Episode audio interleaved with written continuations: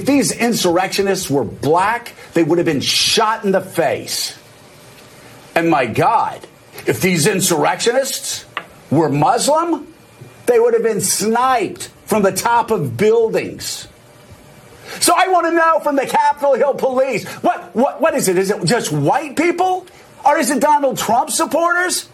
Why do you scream at people for walking across the street three blocks away from the Capitol? Why are you known as badasses around the Capitol? But then Trump supporters come in and you open the f doors for them. You open the doors for them and let them breach the people's house.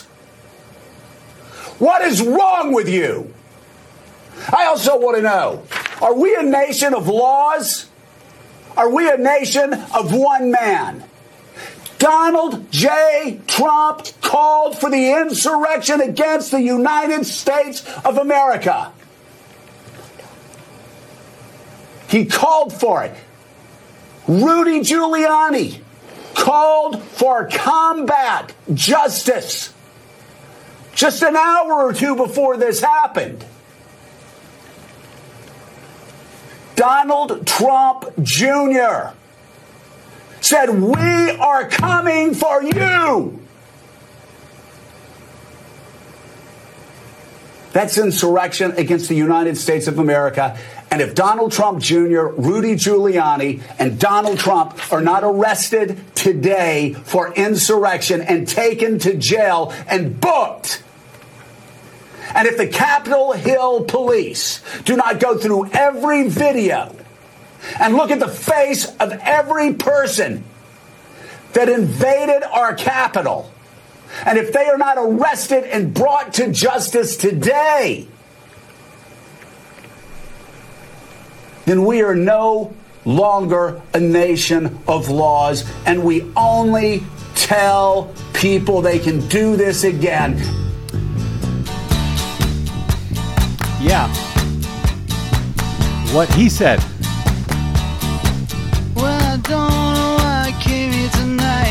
That's why. I got the feeling that something ain't right. No, it ain't. I'm so scared in case I fall off my chair. I'm not scared. And I'm wondering how I'll get down the stairs. Clowns to the left of me, jokers to the right. Here I am, stuck in the middle with you. Yep. Yes, I'm stuck in the middle. From Pacifica Radio in Los Angeles, this is the BradCast as heard on KPFK 90.7 FM in LA, also in Red Bluff and Redding, California on KFOI, Round Mountains KKRN, and Eureka's KGOE.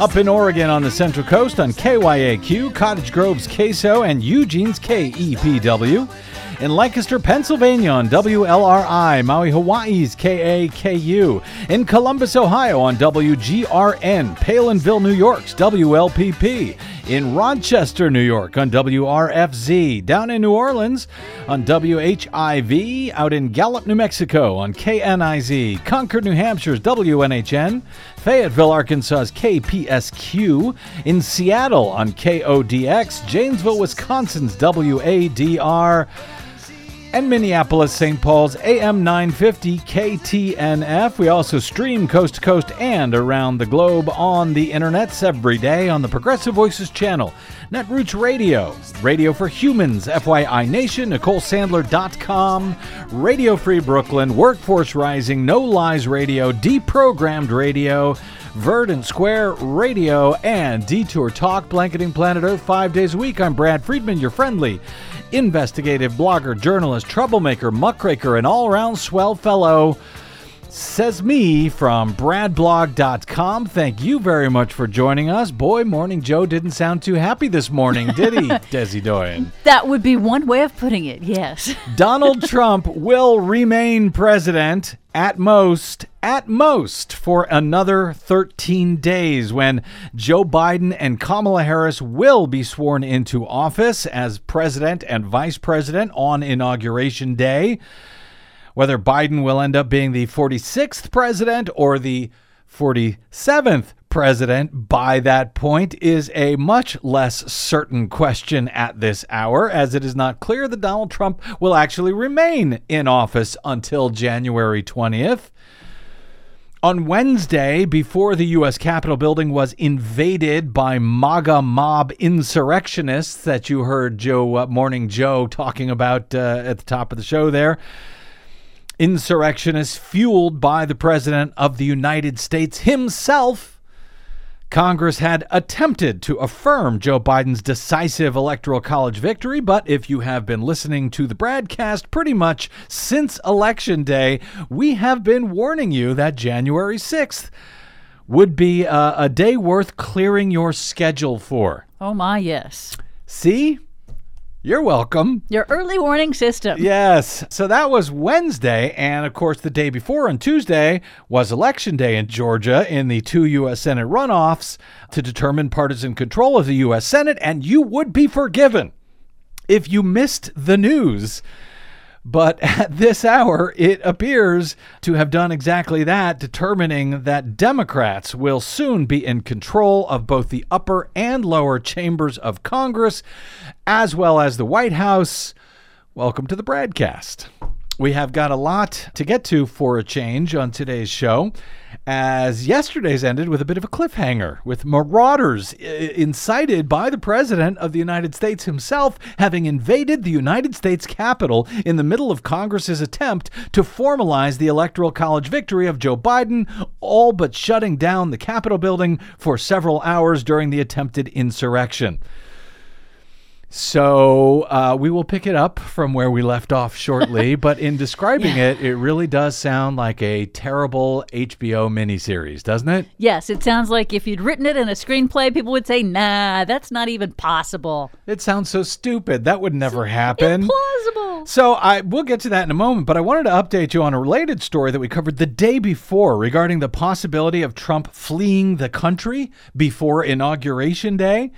Uh, as it was reported by several outlets in the UK, that the tiny airport near Donald Trump's Turnberry Golf Resort in Scotland had been told to prepare for the landing of a U.S. military 757 jet on January 19th, which some had believed was in preparation for Donald Trump leaving the country to escape to his Scottish hideout before losing his presidential immunity on January 20th.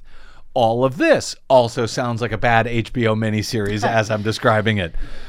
Nonetheless, uh, according to the uh, the UK's The Sun, Donald Trump won't be allowed into Scotland to escape Joe Biden's inauguration, as golf is quote not essential unquote.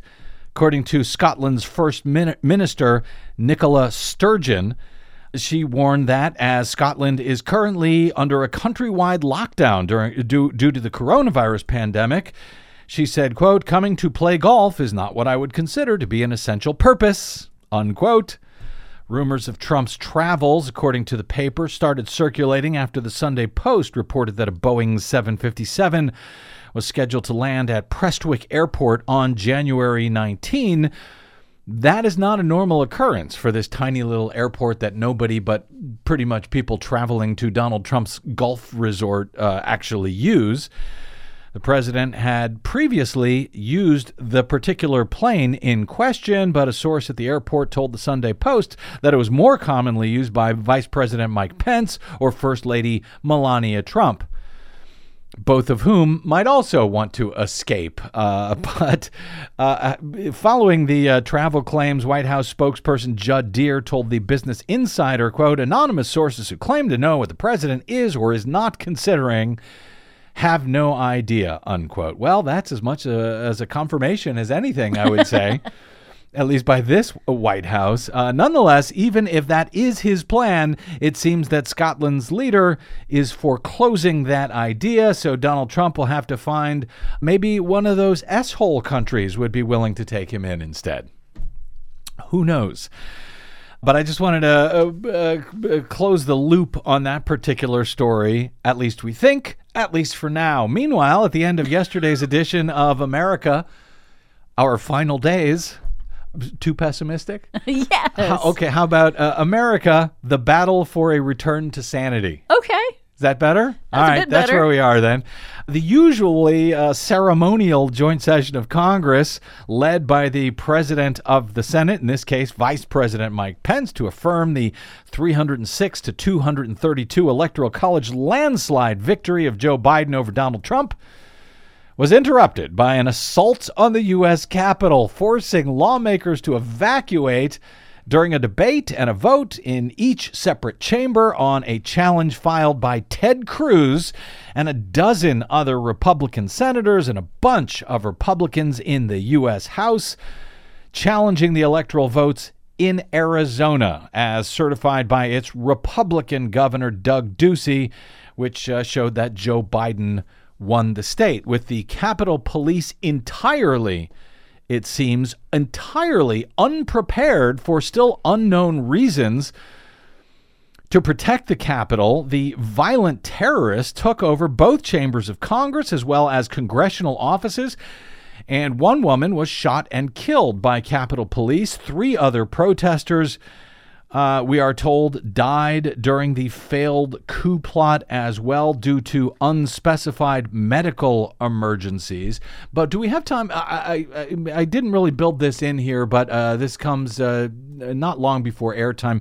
Joe Biden talking about uh, well, what- Morning Joe was talking about at the top, uh, and he was not all that much less angry about it.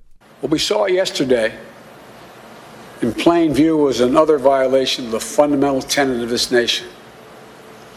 Not only do we see the failure to protect one of the three branches of our government, we also saw a clear failure to carry out equal justice.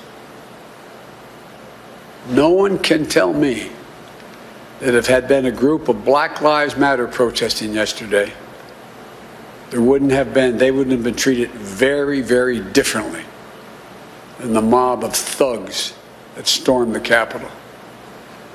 We all, we all know that's true. And it is unacceptable. Totally unacceptable.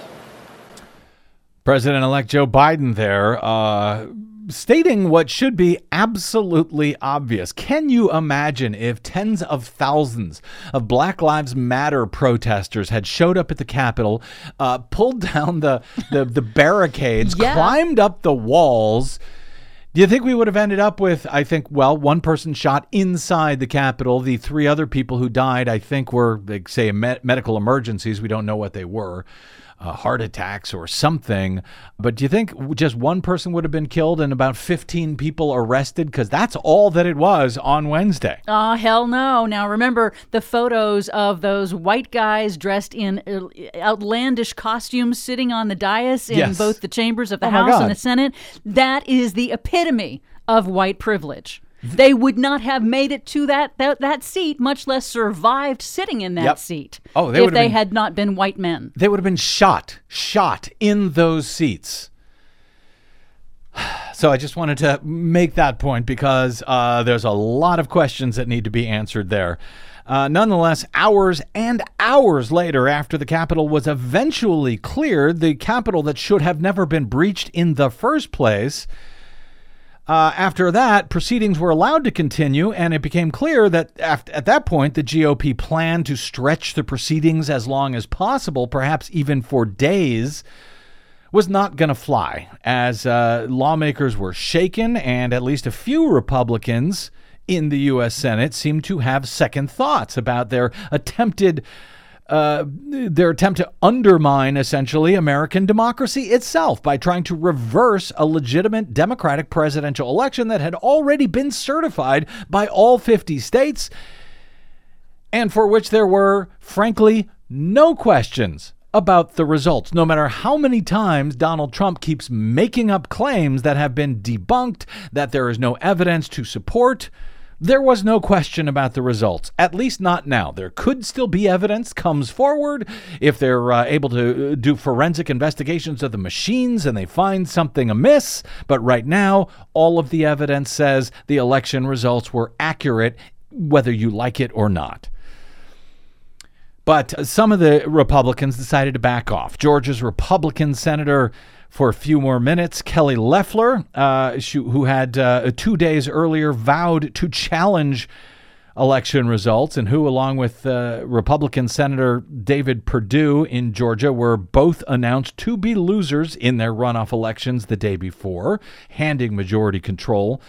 Uh, of the Senate to Democrats. Uh, Loeffler declared that following the insurrection, she was no longer willing to do so. Good for her. She was no longer willing to challenge those results.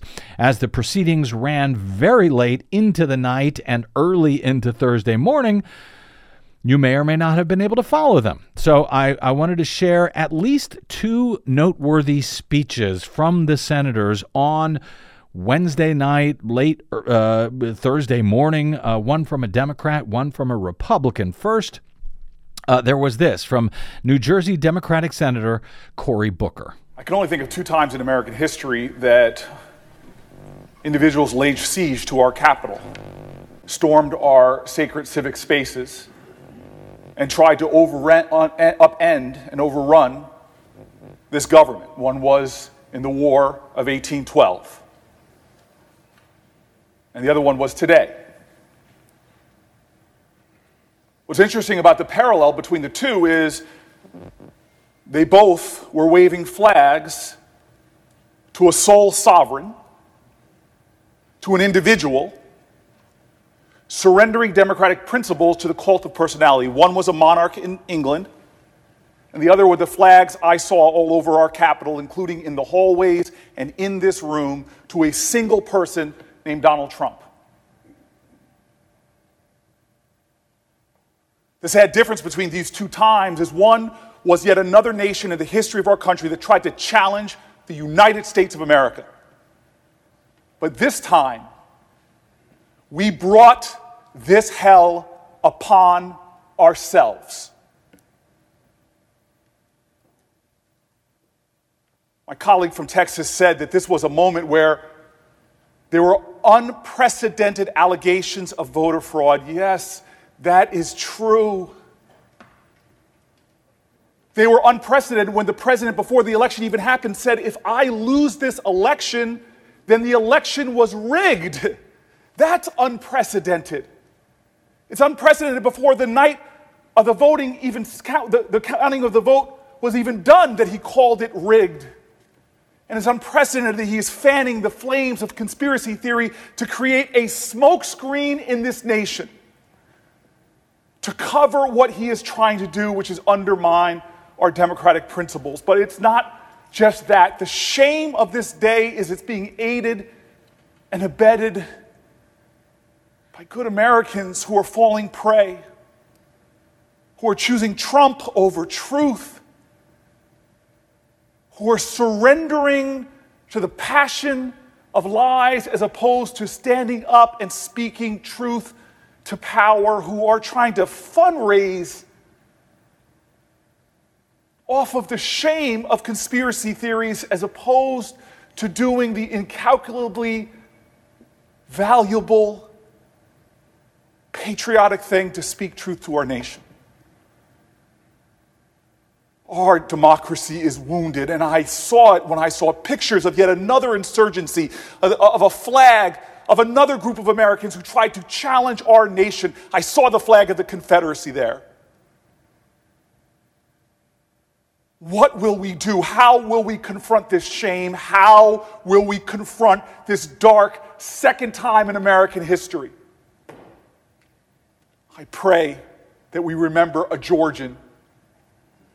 And his words, all I can say is, we must in spirit join together like those Georgians on a bridge called the Edmund Pettus who joined hands, who were called threats to our democracy, who were called outrageous epithets when they sought to expand our democracy, to save it and to heal it, when they joined arm in arm and said what we should say now, commit ourselves to that ideal, that together we shall overcome. New Jersey Senator, Democratic Senator Cory Booker there speaking uh, late Wednesday night, early Thursday morning. And then there was this from Republican Utah Senator and former GOP presidential nominee Mitt Romney, speaking, in fact, speaking truth to power and at least trying to speak truth to our nation. Now we gather due to a selfish man's injured pride and the outrage of supporters who he has deliberately misinformed for the past two months and stirred to action this very morning. What happened here today was an insurrection incited by the President of the United States. Those who choose to continue to support his dangerous gambit by objecting to the results of a legitimate democratic election will forever be seen as being complicit in an unprecedented attack against our democracy. Fairly or not, they'll be remembered for their role in this shameful episode in American history. That will be their legacy. I salute Senator Langford and Loeffler and Braun and Daines, and I'm sure others, who, in the light of today's outrage, have withdrawn their objection. For any who remain insistent on an audit in order to satisfy the many people who believe that the election was stolen, I'd offer this perspective.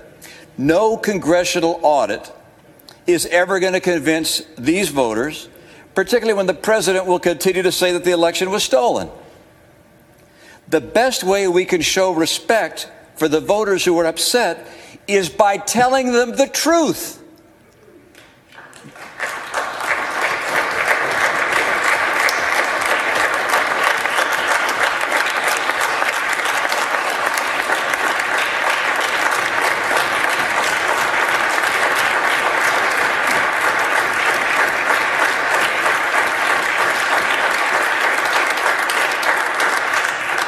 That's the burden. That's the duty of leadership. The truth is that President elect Biden won the election. President Trump lost. I've had that experience myself. It's no fun. Scores of courts, the president's own attorney general, state election officials, both Republican and Democrat, have reached that unequivocal decision.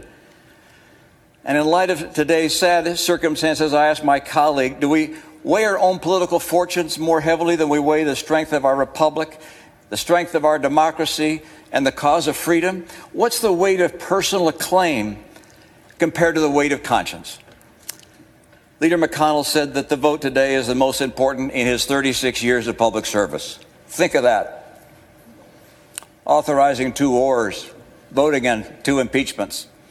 He said that not because the vote reveals something about the election, it's because this vote reveals something about us. I urge my colleagues to move forward with completing the electoral count, to refrain from further objections, and to unanimously affirm the legitimacy of the presidential election. Thank you, Mr. President. Republican Utah Senator Mitt Romney on Wednesday night, Thursday morning. Uh, despite the violent uprising and despite the lack of evidence of any election fraud in Arizona that would have changed the results that they were debating there, seven Republican senators voted to throw out all of the votes cast by millions of Arizonans. For the record, those senators are Ted Cruz of Texas, Josh Hawley of Missouri, Cynthia Lummis of Wyoming, Roger Marshall of Kansas, in what I believe is his first official act as senator. Congrats on your record of distinction so far, Mr. Marshall. Rick Scott of Florida, Tommy Tuberville of Alabama, also in his first act as a senator, and Cindy Hyde Smith of Mississippi. The objection to Arizona's votes failed in the Senate and in the House, despite a majority of Republican members there voting to disenfranchise Arizona. Lawmakers were resolved nonetheless to complete the Electoral College tally in a display to the country and the world, according to AP, of the nation's enduring commitment to uphold the will of the voters and the peaceful transfer of power. They pushed through the night with tensions high and the nation's capital on alert. The plan to further challenge and try to reject the legitimate presidential election in at least three states and as many as 10 ultimately lost steam after the assault on the Capitol. Missouri's Josh Hawley objected to Pennsylvania's electoral votes, but didn't even speak in favor of his own challenge when the two chambers separated for debate again. So I guess he is capable of shame. Nah, I wouldn't say so. The vote in the House was uh, ultimately 282 to 138 against the objection in Pennsylvania. That would be 138 House Republicans who voted to disenfranchise all Pennsylvania voters, while just 64 Republicans uh, voted against it. Along with 218 Democrats. There were no House Democrats who voted in favor of the objection but there was a majority of House Republicans. 68% of them did. Nonetheless, uh, that challenge in Pennsylvania failed as well, but it was the last of the day, the night, the morning that resulted 16 hours later in exactly what was expected 16 hours earlier. Joe Biden's 306 vote electoral college victory was affirmed by Congress. Nothing changed. The votes were exactly as they had been certified by all 50 states weeks earlier. But four members of the MAGA mob, incited by the President of the United States, who lied in saying, by the way, that he would be with them when they went to the Capitol, suckers, four of those mobsters were dead. More than a dozen Capitol police officers had been injured, several of them hospitalized, and the U.S. Capitol building had been despoiled for nothing more than Donald Trump's pathetic, fragile, little ego and his inability to concede that he has been rejected as a loser by the American people and will be out of office in no more than two weeks' time. At 3:45 a.m. on the East Coast, it was done and both houses adjourned. With the House in recess now until Inauguration Day and the Senate scheduled to reconvene just the day before. As we'll discuss in a moment, however, those plans could still change. Uh, as soon as the uh, session was gavelled to a close on Thursday morning, the White House released a statement from our pathetic little president with his social media director, Dan Scavino, tweeting because Donald Trump's account had been locked by Twitter at that point after he had re- had to remove three dangerous incitements to violence that he had posted in the middle of all of this. So Scavino posted uh, a statement theoretically on behalf of the president saying, quote, even though I totally disagree with the outcome of the election and the facts bear me out, nevertheless, there will be an orderly transition on January 20th. He added, I have always said we would continue our fight to ensure that only legal votes were counted. While this represents the end of the greatness, I'm sorry, while this represents the end of the greatest first term in presidential history, it is only the beginning of our fight to make America great again. and uh, and while that might have sounded encouraging to some, there was you know promising an orderly transition on January 20. It should be pointed out that that was not actually posted by Trump, and he has, in many other cases, been quoted as saying something in a press release just before going out publicly to say something completely different in person or on his Twitter feed, which I believe he now has access to again after his uh, six hour or 12 hour timeout that was uh, imposed on him. However, Facebook, at least today, has announced that Trump's account is being frozen at least through Inauguration Day. Good. Twitter should do the same.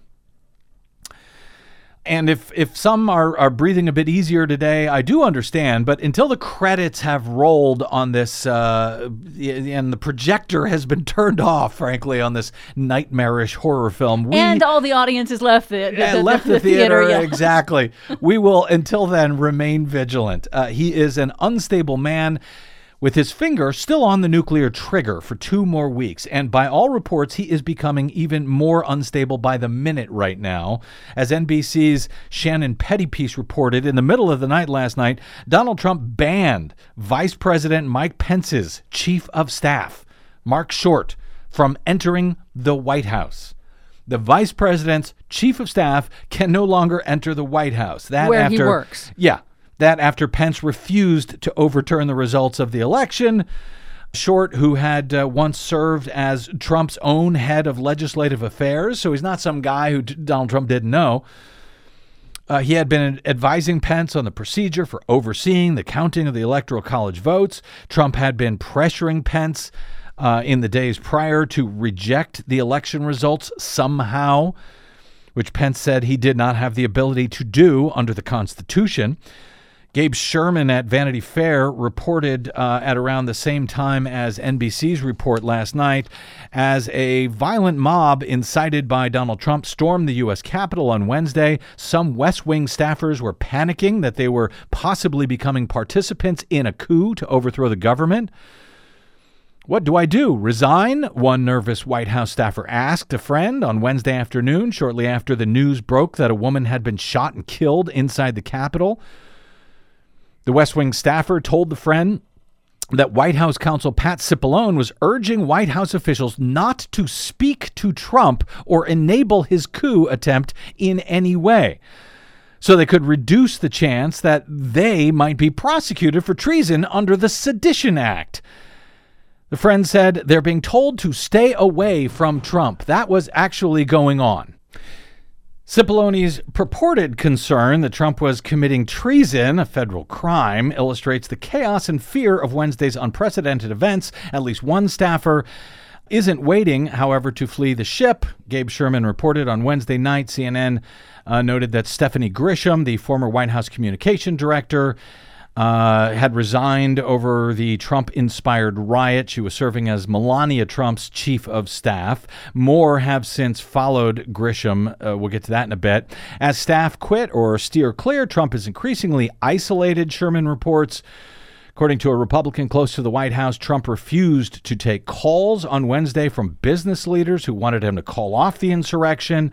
A former West Wing staffer said Republicans were texting and calling Chief of Staff Mark Meadows to lobby him to intervene, but Meadows was also not answering. As we reported on yesterday's show, apparently it was Mike Pence who had to call the uh, uh, National Guard up. Donald Trump either refused to do so or just didn't just wasn't answering the phone, I guess.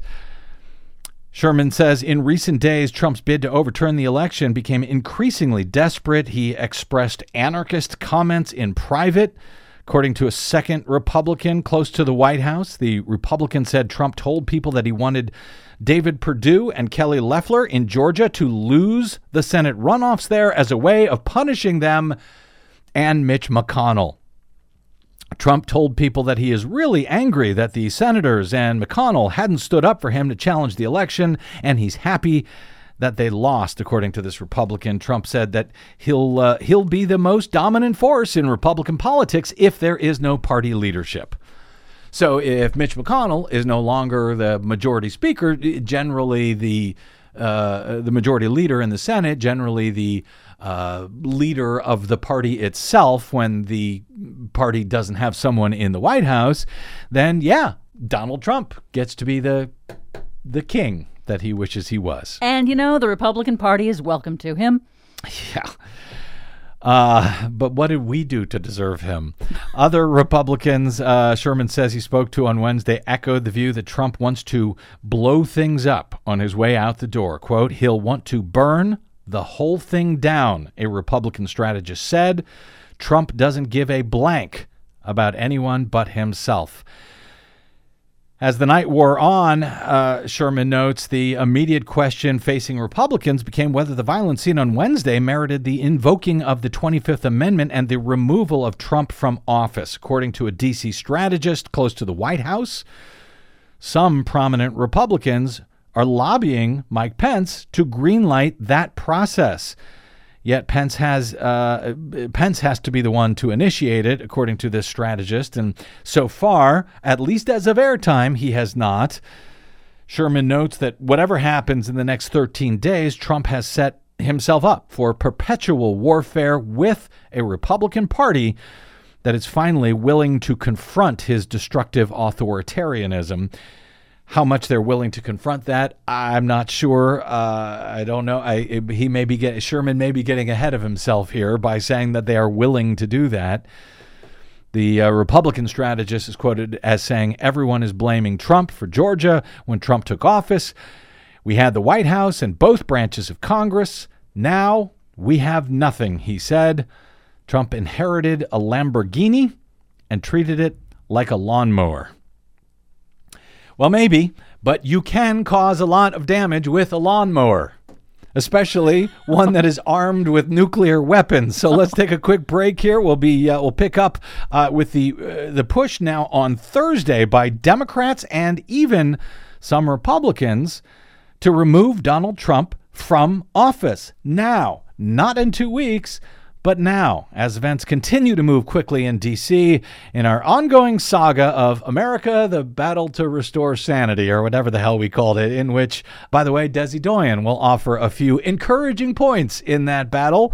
Some pretty big ones, in fact, in her latest Green News report coming up. So stay tuned for that. Yeah, uh, there's that at least. Uh, that comes up in a bit. Until then, I'm Brad Friedman. You are listening to the BradCast.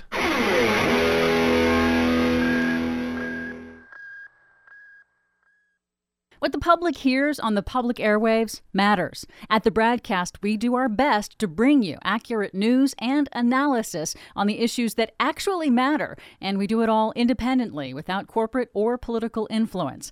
But we can't do it without you, now more than ever. Please help us stay on your public airwaves by going to bradblog.com/donate to help keep us going. That's bradblog.com/donate. And thanks. It is over. It is over. The final thing Joe Biden. I've traveled the world with Joe. I hoped he lost. I prayed he would lose. He won. He's the legitimate president of the United States.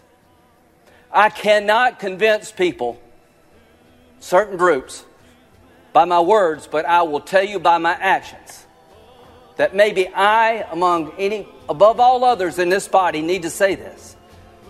Joe Biden and Kamala Harris are lawfully elected and will become the president and the vice president of the United States on January the 20th.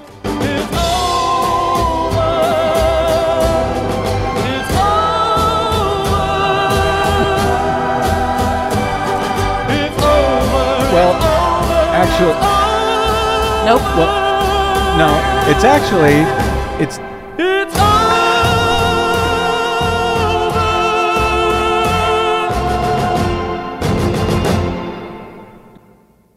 Is it over? It's over. Welcome back to the BradCast. Brad Friedman from BradBlog.com. No, it is not over. Uh, actually, not yet. Not until uh, Donald, uh, what's his name? Joe Biden is actually sworn in as our next president. But it is fun to see that Senator Lindsey Graham there. That was from uh, the debate on Thursday morning. Uh, as as the Republican challenge wore on. That was from Lindsey Graham, uh, who has supported Trump every single step of the way. So it's, but it's fun uh, now that uh, Lindsey Graham is apparently looking for a new sugar daddy. It is apparently over, however, for a quickly growing list of Donald Trump staffers who are bailing out on his sinking ship at the last minute. Can't even keep up with this as uh, well, uh, this isn't exactly a Donald Trump staffer, but uh, AP is just breaking the news that the head of the U.S. Capitol Police will resign effective January 16 following uh, his disastrous failure to pre- uh, to prevent the breach of the Capitol by the pro-Trump MAGA mob on Wednesday.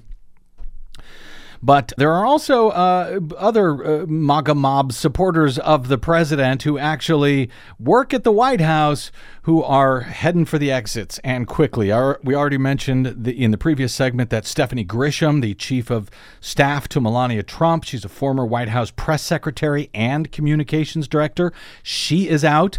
Mick Mulvaney who was sort of moved from being acting White House chief of staff uh, and director of the Office of Management and Budget over to becoming special envoy for Northern Ireland. He says he's out after what happened on Wednesday. He says, quote, those who choose to stay are choosing to stay because they're worried the president might put someone worse in. That's a, uh, a thought worth uh, considering at this point. Also, Trump's deputy national security advisor has quit. One of the uh, country's most senior cybersecurity officials has quit. Uh, and the acting chair of the White House Council of Economic Advisors has quit. Melania Trump's social secretary has quit. Deputy White House press secretary has quit. And also, the only so far cabinet member to resign, Transportation Secretary Elaine Chao, has quit. She is married to outgoing Senate Majority Leader Mitch McConnell of Kentucky. She's out. So they're getting out long after the getting is good. They have all been with Trump for a long time, so I hope the fact that they that they're leaving here about 2 minutes before this jerk was tossed out of office won't actually succeed in getting the Trump stink off of these people after years of, fa- facilitating his his madness without a peep about it, these people are not heroes at this point. I'm glad to see them go. I hope to give them room to leave, but accountability should be brought to all of these people. But for the moment, that may begin with the man who is still president for no more than two weeks, uh, despite reports of his growing instability in his final days in office. On Thursday morning, incoming presumptive Democratic Senate Majority Leader Chuck Schumer issued a statement calling for Trump to be removed from office immediately. He says, quote, what happened at the U.S. Capitol yesterday was an insurrection against the United States incited by the president. The president should not hold office one day longer. He said the quickest and most effective way it can be done today to remove the president from office would be for the vice president to immediately invoke the 25th Amendment. If the vice president and the cabinet refuse to stand up, Congress, he said, should reconvene to impeach the president. Shortly thereafter, House Speaker Nancy Pelosi joined presumptive incoming Senate Majority Leader Schumer to call on Pence to invoke the 25th Amendment. Pelosi said that if Pence does not act, then the House would consider impeachment to remove him from office. Yesterday, the President of the United States incited an armed insurrection against America. The gleeful desecration of the U.S. Capitol, which is the temple of our, of our American democracy, and the violence targeting Congress are horrors that will forever stain our nation's history, instigated by the President of the United States. That's why it's such a stain. In calling for this seditious act, President has committed an unspeakable assault on our nation and our people. I join the Senate Democratic leader in calling on the Vice President to remove this president by immediately invoking the 25th Amendment. If the Vice President and Cabinet do not act, the Congress may be prepared to move forward with impeachment. That is the overwhelming sentiment of my caucus. And the American people, by the way. Nancy Pelosi calling for the 25th Amendment to be invoked immediately, if not, to consider impeachment. On Thursday afternoon, responding to questions from the media, skeptical that uh, something needs to be done while Trump has less than two weeks left in office. That's all. Why do we have to remove him? Even though he still has his finger on the nuclear button during those days, by the way. The lawnmower with nuclear weapons. Thank you, you for remembering. Uh, Pelosi uh, then called Trump a dangerous man who should not continue in office, charging, quote, this is urgent. This is an emergency of the highest magnitude. By inciting sedition, as he did yesterday, he must be removed from office. While it's only 13 days left, any day can be a horror show for America. You got that right, lady. Uh, under a provision of the 25th Amendment, the vice president uh, can, with the support of the majority of the cabinet, invoke the measure, the 25th Amendment, and declare Trump unfit for office, which could could lead to his early removal.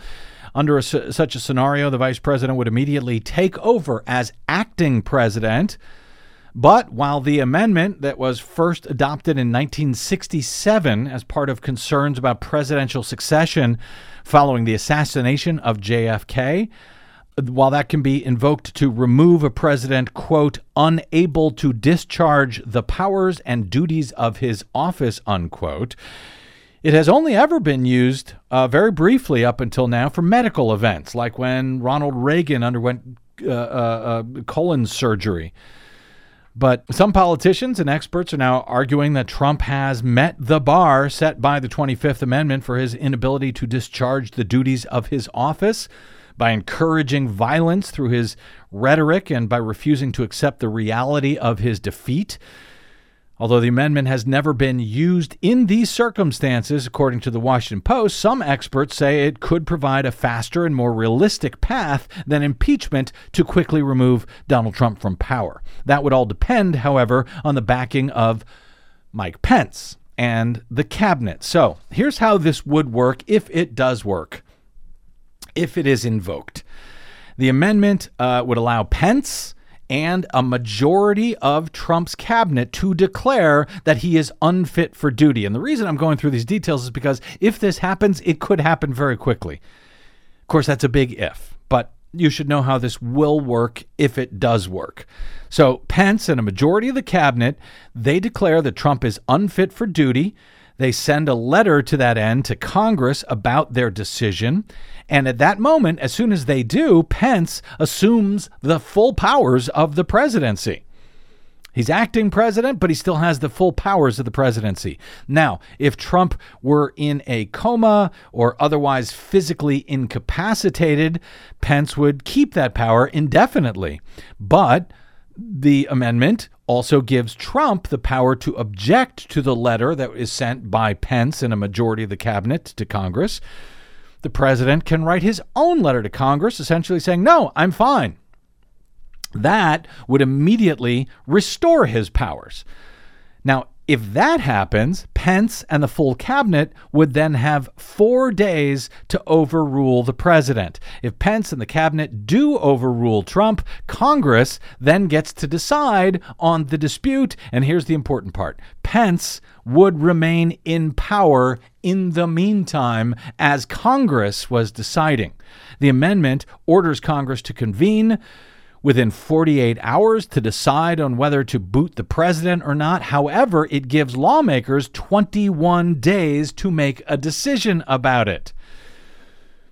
Now, affirming Pence's move, you know, a vote to agree would require two thirds of both the House and the Senate. That would seem impossible because almost two thirds of House Republicans for example, voted to object to the uh, electoral college results in, in two states, even after the attempted insurrection on Wednesday, backing Trump's phony claims that the states were uh, stolen for Biden. But if the House and Senate leadership simply stalled the vote, they could effectively run out the clock on Trump's term, leaving Pence in charge until President elect Joe Biden's inauguration on the 20th. Did you get all of that? Does that make sense? Yes, it made sense. And the part that made the most sense to me is that uh, during all of this adjudication, yeah. Pence would remain in power the entire time as acting president. Correct. Uh, and so, uh, you know, he would have all the powers of the presidency. Trump would not.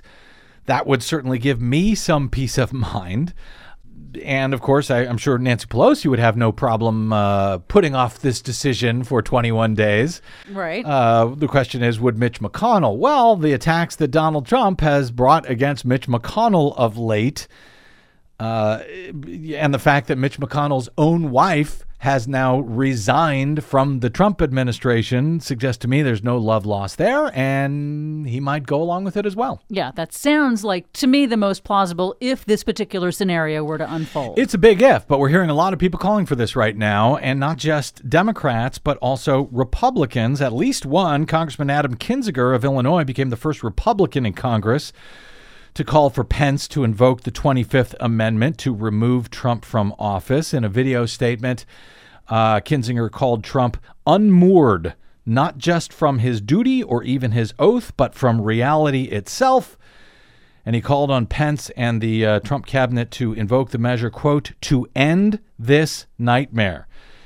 He said the president is unfit and the president is unwell and the president must now relinquish control of the executive branch voluntarily or involuntarily.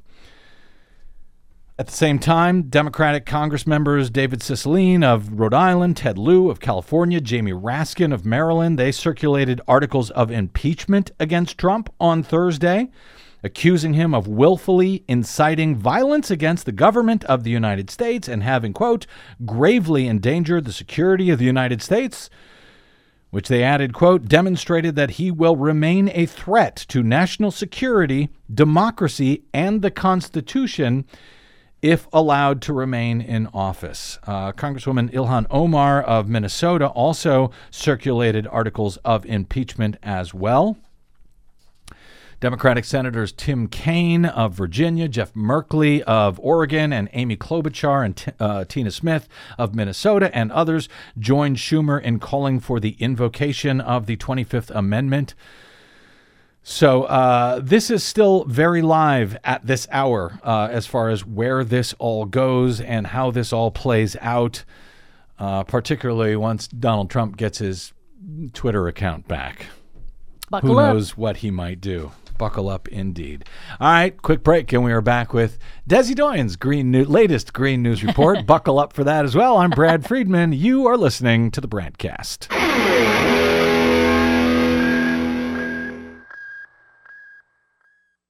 The BradCast and the Green News Report are 100% independent, 100% listener supported. But we can't do it alone. We need you. Please help us bring real facts to listeners at independent stations around the nation. Please drop by bradblog.com slash donate. That's bradblog.com slash donate. And thanks.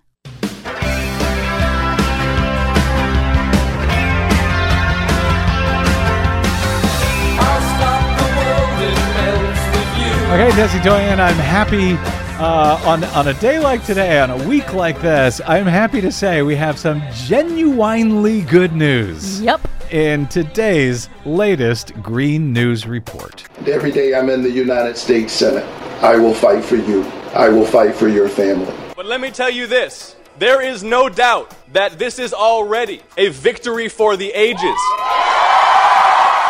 Democrats win majority in U.S. Senate, paving the way for climate legislation.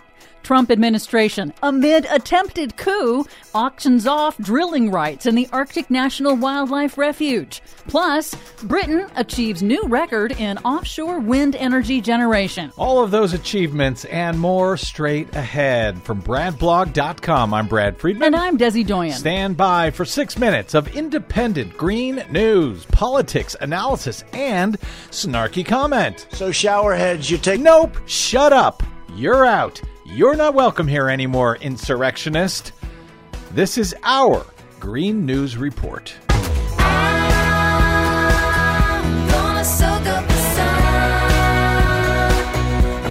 Okay, Desi Doyen, do you think we can get through the rest of Donald Trump's term uh, without having to play any more Donald Trump on the Green News Report? I hope so. I think you will be richly rewarded if so. Well, as we go to air in the wake of the shocking violent insurrection by Donald Trump supporters who attacked and temporarily shut down the U.S. Capitol on Wednesday, there is some normal news. And it's good news for all life on the planet. Democrats appear to have won control of the U.S. Senate majority after the runoff elections in Georgia this week, with Democratic candidates Reverend Raphael Warnock unseating incumbent Republican Senator Kelly Loeffler and Jon Ossoff beating incumbent Republican Senator David Perdue. That's good news for the entire planet? Yep. Once confirmed, the Democrats will have a razor thin margin of just one vote via Democratic Vice President elect Kamala Harris as tiebreaker. Majorities in both houses of Congress are crucial to reversing Donald Trump's and Republicans' attacks on the environment and public health and will enable the incoming Biden administration to pass aggressive climate legislation. However, with such a narrow Senate majority, conservative Democratic senators mm-hmm. like Joe Manchin of the coal state of West Virginia will hold enormous power. Manchin will be the chair of the key Senate committee responsible for advancing any climate related legislation. Oh my God, really? Yep. And that makes Joe Manchin, if this is important news for the entire world, that makes Joe Manchin the most important man in the entire world. Meanwhile, the outgoing Trump administration is still in smash and grab mode. In Arizona, the administration will approve a controversial land swap, allowing global mining giant Rio Tinto to develop a copper mine on land held sacred by Native American tribes. And the administration this week auctioned off the first ever oil and gas drilling rights in Alaska's pristine Arctic National Wildlife Refuge, one of Trump's biggest environmental rollbacks and a victory in Republican Republicans' 40 year fight to open up to the fossil fuel industry one of the nation's last remaining wild places. Yes, please note that was not just Donald Trump doing crazy Donald Trump things. That was something Republicans have been trying to do for decades to despoil the Alaskan wilderness on behalf of oil companies. But in a stunning setback on Wednesday, the lease sale was a flop. What? Attracting just three bidders. And it raised just $14 million, a minuscule fraction of the revenue that Republicans projected as an offset to justify their 2017 tax cut for the rich. It's as if oil companies don't want to drill for oil anymore for some reason. Now, of course, the incoming Biden administration can repeal these rules in coming months and years. However, with majority majorities in both houses of Congress, Democrats can utilize the Congressional Review Act to vote to rescind oh. Trump Oh. administration rules, rollbacks, and guidances that were finalized in the last six months using a simple majority. No filibuster allowed. That is huge news. I think it's a law put in place by Republicans who will now be hoisted on their own petard. In other news, in Michigan, a federal judge has invalidated a key wetlands permit for a proposed open pit mine in the Upper Peninsula. And in a twist, the state agency that granted the permit two years ago said this week it agrees with the judge's ruling. Massachusetts has announced a new mandate that by 2035 it will end the sale of new gasoline powered vehicles within its borders in order to reduce the state's contribution to greenhouse gas emissions that cause dangerous man made climate change. Finally, some good news for Britain. Thanks to some gnarly storms over the holidays, Britain generated more than half of its national daily electricity from offshore wind farms for the first time ever. The UK government says the country is headed for, quote, its greenest year on record. In a dark week, that is a lot of surprisingly bright news. Thank you for much more on all of those stories and the ones we couldn't get to today. Check out our website at greennews.bradblog.com. Don't forget you can download our reports anytime via Stitcher, TuneIn, Apple, or Google Podcasts. Find, follow, and share us planet-wide on the Facebooks and the Twitters at Green News Report. I'm Brad Friedman. And I'm Desi Doyen. And this has been your Green News Report.